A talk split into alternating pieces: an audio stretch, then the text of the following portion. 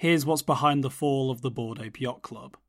The floor price of the Bored Ape Yacht Club has fallen by 64% since its high of May 1st last year. But what exactly is going on with the world's most popular NFT collection? For starters, Bored Ape Yacht Club's decline has coincided with an overall dip in the NFT market. However, all things considered, the collection actually held up pretty well compared to most other Ethereum based NFT projects. Indeed, many massively hyped projects such as Mechaverse or Moonbirds have endured spectacular crashes. Moonbirds, for example, is 90% down on its previous high. Meanwhile, the Bitcoin ordinal market has been soaring and is gradually stealing the limelight from the Ethereum based NFT market. Big dumps by casualties of war. Since the beginning of the year, the newly opened Blur NFT platform has created a trading mania with its tokenized incentives. Bored Ape Yacht Club was one of the most traded collections, along with the Mutant Ape Yacht Club collection, fueled by a practice called farming, where traders would bid and trade in high volumes with the aim of accumulating Blur tokens. Many lost a lot of money in this trading mania, including entrepreneur Jeffrey Huang, aka Machi Big Brother who sold his large collection of bored apes at a whopping $4.2 million loss.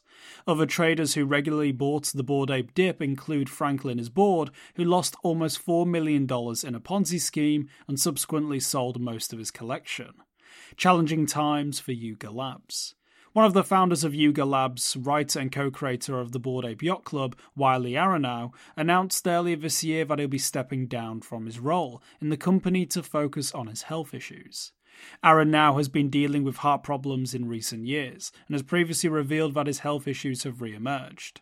He's also been battling accusations by academic Todd Fine that his art and work with Bored Ape Yacht Club was influenced by fascist ideas and contained racist symbolism.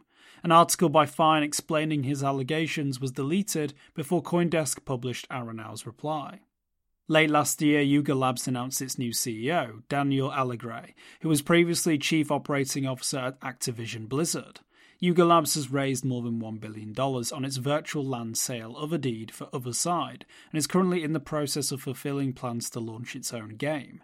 The company also needs to find a use case for its Ape token, which launched last year and is now down 73%. Got a tip? Send us an email or Proton Mail. For more informed news, follow us on Twitter, Instagram, Blue Sky, and Google News, or subscribe to our YouTube channel.